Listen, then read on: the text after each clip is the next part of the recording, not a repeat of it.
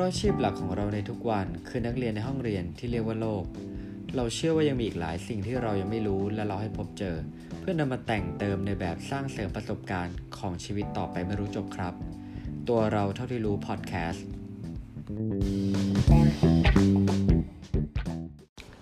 จะเป็นอย่างไรถ้า iPhone 12 ไม่แถมสายชาร์จมาให้ ตัวเราเท่ารู้พอดแคสต์สวัสดีครับ คุณอยู่กับผมหนึ่งอภิชาติ สำหรับ EP นี้นะฮะต้องขออภัยที่ห่างหายไปนานเลยสำหรับตัวเราเท่าที่รู้นะครับ ตอนนี้กลับมาแล้วครับ และอันนี้ท็อปิกที่อยากจะมาชวนคุยกัน ก็ผมรู้สึกว่าผมค่อนข้างน่าสนใจดีเหมือนกันนะฮะข้อมูลเนี้ยเอามาจากคลิปวิดีโอจากคุณมาควีบาวลีนะฮะซึ่งเป็นเหมือนกับคนที่มักจะรีวิวอุปกรณ์อิเล็กทรอนิกส์ต่างๆ หรือว่าจะเป็นแนวโน้มเกี่ยวกับ อุปกรณ์อิเล็กทรอนิกส์หรือแกจ g e t ต่างๆนะฮะ topic ของวิดีโอนี้เนี่ยเขาขึ้นว่าถ้าเกิดว่า iPhone 12 ที่จะเปิดตัวปลายปีนี้เนี่ยไม่มาพร้อมสายชาร์จโทรศัพท์ล่ะอ่า topic ประมาณนี้เลย ซึ่งครั้งแรกที่ผมอ่านเนี่ยก็ค่อนข้างสร้างความสงสัย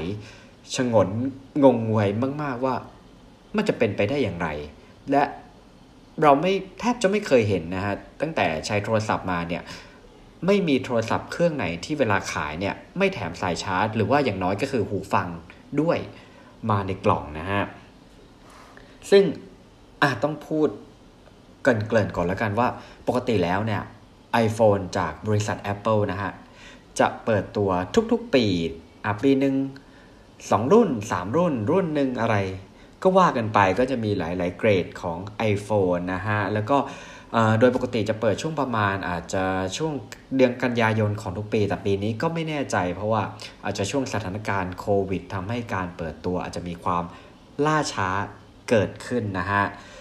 แต่เขามีข่าวแววออกมาครับคุณผู้ฟังว่า มันอาจจะมีความเป็นไปได้ที่ iPhone 12 อาจจะไม่ชิป หรือว่าไม่จำหน่ายพร้อมหูฟัง หรือสายชาร์จ อ่ารูเมอร์ หรือว่าสาวกเนี่ยพูดถึงท็อปิกนี้กันค่อนข้างกว้างขวางเลยนะฮะ และมันก็มีผลตอบรับออกมาสองแบบด้วยกัน อันแรกเนี่ยก็คือ what ประมาณว่าอีอย่างวะ คุณจะขายโทรศัพท์โดยที่ คุณไม่แถมสายชาร์จให้เขาแล้วเขาเขาจะไปชาร์จกันยังไงเห็นไหมแต่อย่าลืมว่าก่อนหน้านี้ ถ้าผมจะไม่ผิดย้อนกลับไปน่าจะเริ่มช่วงประมาณ iPhone 7ไหมฮะ ที่ Apple เนี่ยเริ่มมีการตัดสายเสียบหูฟัง หรือว่าเราอาจจะเรียกว่า 3.5 มม นะฮะ เป็นแจ็ค headphone jack นั่นเอง หรือว่าอาจจะเป็นในตัว MacBook ที่ Apple เนี่ยทยอยตัดพอร์ตออก แต่ก่อนอาจจะมีพอร์ตเสียบ USB หรือตอนนี้กลายเป็นเหลือสายแบบ USB-C อันเดียวถ้าคุณอยากจะใช้อะไรมาต่อเพิ่มคุณก็ต้องไปหา อุปกรณ์เสริมของคุณเอาอะไรเงี้ยฮะ แต่ว่าสายชาร์จเนี่ยนะ มันจะมีความเป็นไปได้หรอ เขาบอกว่ามันเหมือนกับว่าเราขายรถที่ไม่ได้แถมล้อ หรือเราขายคอมพิวเตอร์ที่ไม่แถมสายชาร์จนะฮะ อืม แต่ยังไงก็ตามเขาบอกว่าจริง ๆ แล้วเนี่ยมันเป็นธรรมดาของของ Apple ถ้ามองในแง่ของอดีตที่ว่าบางครั้งมักจะสร้าง ปัญหาให้ลูกค้า หรือปัญหาให้ผู้ใช้ แล้วก็ไปตบท้ายด้วยการ additional หรือการขายสินค้าอื่นๆ เพิ่มเติมนะฮะ แต่เท่าที่รู้มาคือโทรศัพท์ที่ไม่ขายพร้อมสายชาร์จเนี่ยมันไม่เคยเกิดขึ้นมาก่อนเท่าที่ผมรู้นะฮะ อันที่สองผลตอบรับในรูปแบบที่สองจากจากจากคนที่พูดถึงหรือสาวกเนี่ยบอกว่า เอ๊ะ มันก็ไม่เห็นจะเป็นไรนี่ ไม่ได้สนใจอยู่แล้ว เพราะว่า ถ้าคุณลองคิดดูดีนะฮะ คนส่วนใหญ่ที่ซื้ออาจจะหลายๆคนที่ซื้อ iPhone เนี่ย ที่บ้านเขาเนี่ย อย่างน้อยมักจะมีสายชาร์จ ที่มันสามารถที่ใช้ได้อยู่ และยังไม่พังเนี่ย อาจจะมีสักสองสามสายหรือบางคนอาจจะมีสามถึงสี่สายนะฮะ หรืออาจจะใช้กับสายหูอ่าโทษทีครับ สายแบบ iPad ก็ได้ และสายใหม่ อะสายใหม่ หัวชาร์จใหม่ หูฟังใหม่เนี่ย มันมักจะเป็นไอเทมที่จะนอนแน่นิ่งสนิทอยู่ในกล่องอยู่อย่างนั้น เออ ไม่รู้เป็นเหมือนกันหรือเปล่านะฮะ และด้วยยอดขายของ iPhone นี้เองนะฮะ มันการที่มันแถมไอสายชาร์จหรืออะไรเงี้ย คุณเชื่อหรือไม่ว่ามันสร้าง electronic waste หรือขยะอิเล็กทรอนิกส์หรือว่าเขาเรียกสั้นๆว่า e-waste เนี่ย ได้อย่าง มหาศาลนะครับทางคุณ Marques เนี่ยถ้าผมอ่านชื่อเขาผิดต้องขออภัยด้วยนะครับเขาอ้างอิงข้อมูลมาจากบริษัท Anker นะฮะซึ่งเป็นผู้ขาย charger หรือว่าเกี่ยวอุปกรณ์การชาร์จเนี่ยเขาบอกว่าเมื่อปีที่แล้วนะฮะสมาร์ทโฟนได้มีการซื้อขายหรือมีการ ship กันเกิดขึ้นเนี่ยประมาณ 1.5 พันล้านเครื่องหรือว่า billion 1.5 billion นะฮะ ถ้ารวมอื่นๆ อาจจะรวมพวกแท็บเล็ตรวมพวกแล็ปท็อปอะไรเข้าไปเนี่ยเท่ากับว่ามันจะมี charger หรือว่าอุปกรณ์การชาร์จของสินค้าแต่ละชิ้นนั้นๆเนี่ยถูก ship ไปเมื่อปีที่แล้วถึง 4,000 ล้านชิ้น ซึ่งมันแปลสภาพเป็น e-waste หรือขยะอิเล็กทรอนิกส์เนี่ยถึง3แสนตัน อ่า เยอะนะฮะสามแสนตัน ใครจะไปรู้ว่าไอหัวชาร์จหรือไอสายชาร์จอย่างเดียวนะฮะ และจากเทรนหรือจากความเป็นไปได้นี้เองเนี่ย คุณลองคิดภาพดูว่า เหมือนทางคุณ Marques เขาพยายามเปรียบเทียบกล่องโทรศัพท์หลายๆแบรนด์ตอนนี้นะฮะสมาร์ทโฟนที่ ship ออกมาเนี่ย ตอนนี้ iPhone เนี่ยค่อนข้างจะมีขนาดที่น่าจะเล็กที่สุดแหละ แต่ถ้าคุณตัดตัวหัวชาร์จ สายชาร์จ หรือแม้กระทั่งหูฟังออกไปเนี่ย และ ship แค่โทรศัพท์เครื่องหนึ่งกับคู่มือแผ่นบางๆอีกชุดหนึ่งเนี่ย มันอาจจะทำให้เป็นกล่องสมาร์ทโฟนที่เล็กที่สุดในโลกหรือเขาเรียกว่า thinnest คืออาจจะบางที่สุดในโลกก็เป็นได้นะฮะ ในขณะเดียวกัน มันจะช่วย save พื้นที่ในการ ship ได้อีก อ่า คุณลองดูว่า สมมติว่าคุณ ship ทางเรือทางเครื่องบินอะปกติมันใส่ได้ปริมาณเท่านี้ มันอาจจะ ship ได้มากขึ้นต่อรอบ ซึ่งมันอาจจะ save cost หรือว่า ถ้าตีความก็คือการที่คุณตัดหัวชาร์จ สายชาร์จหูฟังออกไป จากกล่องเนี้ยมันเท่ากับว่าคุณช่วยโลกหรือคุณช่วย save พลังงานนะ เออ มัน cross กันมาเจอ อย่างนี้ได้นะฮะ และความเป็นไปได้ที่มันอาจจะเกิดขึ้นนะฮะ และอันนี้ก็จะเป็นผลดีกับผู้บริโภคเช่นกัน ก็คือว่าราคาของ iPhone เนี่ยมันอาจจะถูกลงก็เป็นได้อะลองเปรียบเทียบคร่าวๆตามราคาจำหน่ายที่สหรัฐอเมริกาแล้วกันนะฮะเขาเปรียบเทียบอย่างนี้ก็คือว่าปกติเนี่ยราคา iPhone ที่ขายพร้อมหัวแจ็คหูฟังนะฮะสายหูฟังสายชาร์จ หัวชาร์จเนี่ยปกติมันจะประมาณ 1,000 ดอลลาร์สหรัฐ ราคาสายชาร์จเนี่ยถ้าเทียบอยู่ในเว็บ Amazon เนี่ยมันจะอยู่ที่ประมาณ 15 เหรียญแล้วฮะแล้วก็หูฟังเนี่ยมันจะอยู่ที่ประมาณ 30 เหรียญนนะฮะถ้าเอาคอสของหูฟังกับสายสายชาร์จออกไปเนี่ยราคา iPhone เนี่ยมันอาจจะเหลือประมาณ 955 เหรียญนนะฮะ iPhone 12 ก็เป็นได้ อ่ามันก็ดีไม่ใช่หรอนะฮะแล้วถ้ามีการมองย้อน ไปเมื่อประมาณอะย้อนไป 2 ปีที่แล้ว ปีที่แล้วเนี่ย คุณจะเห็นเทรนด์ว่า Apple เนี่ยเริ่มมีการลดราคา iPhone มาเรื่อยๆนะฮะ ถ้าคุณมองดูก็คือตอนแรก iPhone XR นะฮะหรือ 10R แล้วก็พอมาถึง iPhone 11 เนี่ย มันก็มีแนวโน้มราคาที่มันถูกลงเรื่อยๆ และเขาเปรียบเทียบว่าการที่จำหน่ายโทรศัพท์สมาร์ทโฟน iPhone เนี่ย โดยที่ไม่มีสายชาร์จกับหูฟังเนี่ย มันอาจจะให้ความรู้สึกเหมือนเวลาคุณไปซื้อกล้อง DSLR แบบ body อะ คุณอาจจะเคยเห็นว่าเวลาเขาจำหน่ายกล้องเนี่ยเขาจำหน่ายแบบแบบแค่ body คือไม่มีเลน เพราะอะไร เพราะว่าหลายๆคนเนี่ย จริง ๆเขามีเลนที่มันมันถูกใจอยู่ที่บ้านอยู่แล้ว เขาก็ไม่จำเป็นต้องไปซื้อเลนที่มาพร้อมกล้องเพิ่ม แค่อยากจะเปลี่ยนกล้องเพื่อให้สเปคกล้องมันดีขึ้นเฉยๆนะฮะ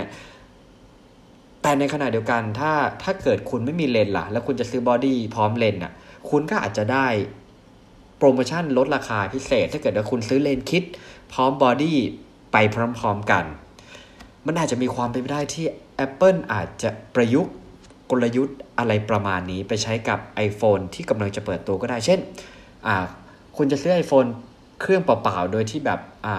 ไม่ได้มีสายชาร์จไม่ได้หูฟังอะไรเงี้ย ไปก็ได้ในราคาที่มันถูกลง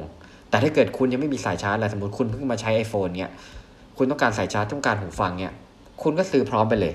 อ่า แต่ว่าคุณจะได้โปรโมชั่น ซื้อในราคาที่ถูกลงถ้าคุณซื้อพร้อม iPhone เออ มันก็อาจจะมีความเป็นไปได้นะฮะ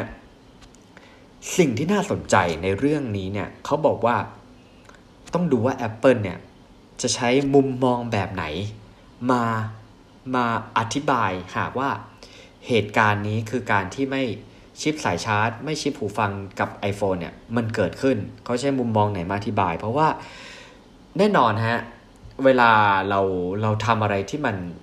มันไม่เคยเกิดขึ้นมาก่อน หรือว่ามันมันไม่คุ้นชินเนี่ยมันย่อม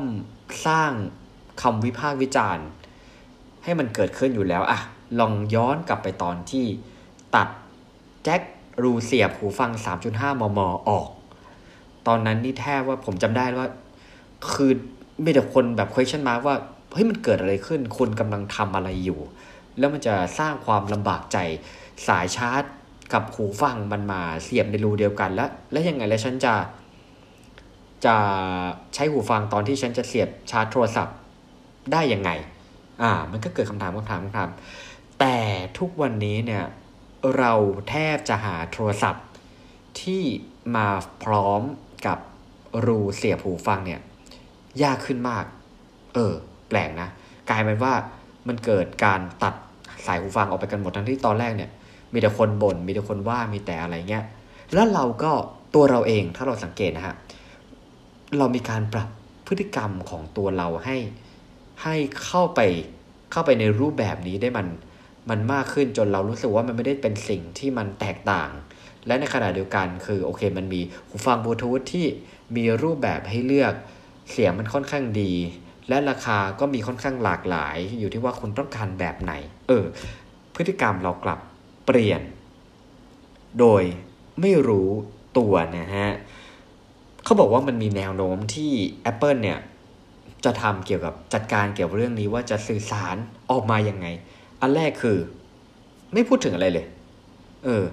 คือทั้งแบบตอนเปิดตัวตอนอยู่บนอ่าเวทีเปิดตัว หรืออะไรก็ตามคือ คืออาจจะตัดออกไปอย่างอย่างเนียนๆเอออันนี้ก็ต้องรอดูนะฮะหรืออันที่สองมันก็มีมีแนวโน้มที่มันเป็นไปได้ เพราะว่าเทรนด์ของ Apple เนี่ยเขาเขามักจะใช้มุมมองเรื่องสิ่งแวดล้อม เราอาจจะเคยเห็นโรงงานที่ติดโซลาเซลล์หรือเราอาจจะถ้า ถ้าคุณได้เคยดู Keynote หรือว่าเวลาเปิดตัวของ iPhone หรือ Apple นะฮะ พวกฮาร์ดแวร์พวกอุปกรณ์ gadget ทั้งหลายเนี่ย สไลด์เขาเนี่ยมันจะมีสไลด์หนึ่งที่มันมักจะพูดถึงว่าไอสมมุติว่าเปิดตัว iPhone iPhone รุ่นนี้นะ มันช่วยโลกยังไงบ้าง หรือมัน green ยังไงบ้างนะฮะ ก็คือเขาจะบอกว่าอุปกรณ์ที่ใส่ในตรงเนี้ยมันอันนี้มันรีไซเคิลได้นะ มันเป็นอุปกรณ์ที่มันปราศจากนู่นนี่นั่นอะไรอย่างเงี้ยฮะ ซึ่ง Apple อาจจะเวนี้ มาพูดถึงกับ iPhone 12 ที่ไม่ได้แถมสายชาร์จ และหูฟังก็เป็นได้หรืออาจจะเอาเรื่องของของปริมาณขยะ e-waste หรือขยะอิเล็กทรอนิกส์มหาศาลที่ผมพูดไปก่อนหน้านี้เนี่ย เอามาเล่นก็ได้ และอันหนึ่งที่คุณมาควีเขาเขาพูดขำๆ คือมันดูเทรนที่มันอาจจะน่าเป็นไปได้คือเขาบอกว่าไอการที่ Apple เนี่ยตัดสายชาร์จหรือตัดหูฟังออกไปเนี่ย จริง ๆ แล้วมันอาจจะเป็นการที่เริ่มอินโทรเพื่อเพื่ออะไร เพื่อปรับให้ผู้บริโภคได้เริ่มมีความคุ้นชิน ก่อนที่จะโปรยไปสู่ iPhone ที่มันไม่มีรูให้เสียบสายอะไรได้เลย หรือว่าเราจะเรียกว่า portless หรือว่า wireless iPhone นั่นเองนะฮะ คุณอย่าลืมว่าทุกวันนี้เนี่ยคือ เราสามารถที่จะชาร์จโทรศัพท์ โดยที่ไม่ต้องเสียบสายก็ได้ มันมี wireless charger ก็ได้ และบางคนเนี่ยบางบางตัวมันสามารถชาร์จได้เร็วด้วย หรือว่าบางค่ายก็คือสามารถเอาหลังมาประกบกัน แล้วก็ชาร์จต่อกันได้ ระหว่างโทรศัพท์เครื่องหนึ่งไปสู่โทรศัพท์อีกเครื่องหนึ่ง อันนี้เนี่ยมันอาจจะเป็นรูปแบบที่เราไม่เคยคาดการว่ามันจะเกิดขึ้น ก็เป็นได้นะฮะ ทีนี้เนี่ยเราก็ต้องดูกันต่อไป เพราะว่าถ้ามันเกิดขึ้นมาจริง ๆ เนี่ย มันจะกลายเป็นมาตรฐานใหม่ อันนึงที่ผมแอบสงสังเกตของทาง Apple มาเนี่ย คือเขามักจะไม่รอดูว่าผู้บริโภคต้องการอะไร เออแต่เขาจะคิดว่าผู้บริโภคเนี่ย